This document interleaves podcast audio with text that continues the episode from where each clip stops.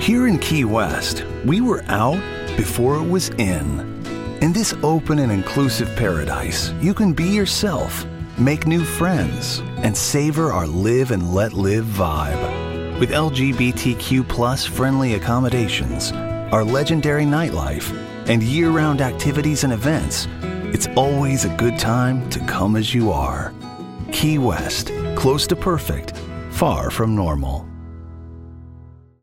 Benvenuti o bentornati qui da me su questo canale digitale dedicato a tutti coloro che sono interessati alla salute mentale e alle neuroscienze. E se vi interessano davvero questi argomenti, iscrivetevi subito. Bene, parlando oggi nuovamente di depressione, ci sono alcune domande a cui vorrei provare a dare una risposta, ovvero come inizia un episodio depressivo vero? Quali sono le caratteristiche cliniche di un paziente all'inizio della depressione? Quali sono i vissuti di quel paziente?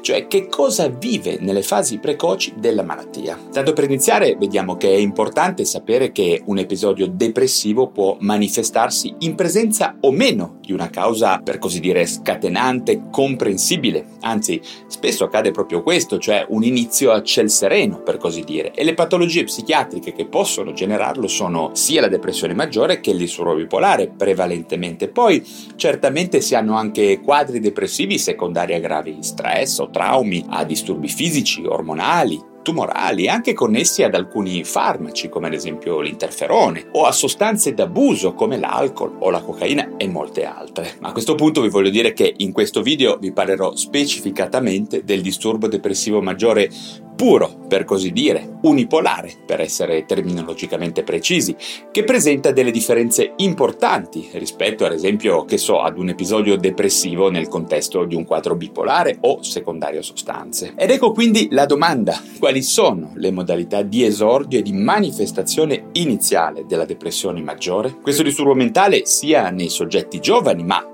ancora di più in quelli anziani, tende ad avere un esordio più frequentemente subdolo e raramente rapido o dirompente, per così dire. Questo la distingue ad esempio dalla depressione bipolare. Infatti vediamo che un paziente bipolare può virare verso la depressione in maniera molto più rapida, quasi repentina, dal giorno alla notte. Al contrario, un paziente affetto da depressione maggiore unipolare, specialmente se al primo episodio manifesterà inizialmente dei sintomi subdoli, più sfumati, team. Che non sempre verranno attribuiti dalla persona stessa o da un medico magari non specialista all'area del disturbo depressivo maggiore. Ad esempio, non è infrequente vedere degli esordi depressivi che si caratterizzano per sintomi di lieve rallentamento psicomotorio, ad esempio perplessità, blandi deficit cognitivi, ad esempio di memoria, oppure da diminuzione dell'interesse verso le cose, diminuzione del desiderio sessuale, oppure scarso desiderio di stare in compagnia con le altre persone. Un altro elemento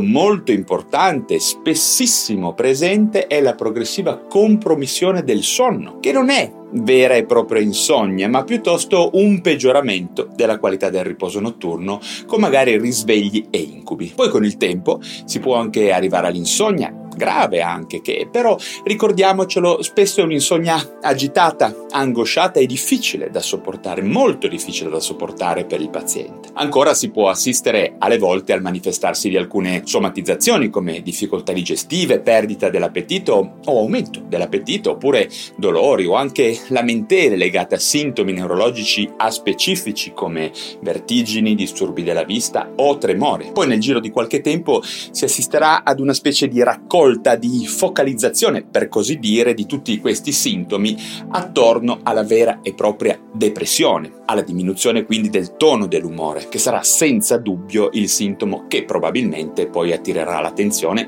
ma che resterà comunque uno dei vari sintomi depressivi, ok? Un particolare tipo di esordio che spesso però non viene correlato ad un disturbo depressivo maggiore, perlomeno da chi non è specializzato nel campo psichiatrico, è quello caratterizzato da prevalente ansia, angoscia e magari forte tensione interna, che diventano lentamente sempre più gravi, generando nella persona anche una forte insicurezza, un senso di disagio più o meno sottile verso molte attività che prima erano perfettamente normali, che lui faceva senza problemi come il frequentare luoghi, il lavoro, gli hobby e le persone amiche. Tra parentesi ricordiamoci sempre che l'ansia è probabilmente il sintomo che più frequentemente si trova in comorbidità con la depressione, insieme a quelli classici, per così dire, dell'area più timicamente depressiva, insomma, di cui vi ho già parlato in altri video. Ecco che quindi, come dicevamo prima, in maniera subdola, appunto, con il passare delle settimane, le varie aree della depressione, che tutti sappiamo essere poi predominanti nella depressione maggiore, come l'area affettiva, quella cognitiva, quella somato-vegetativa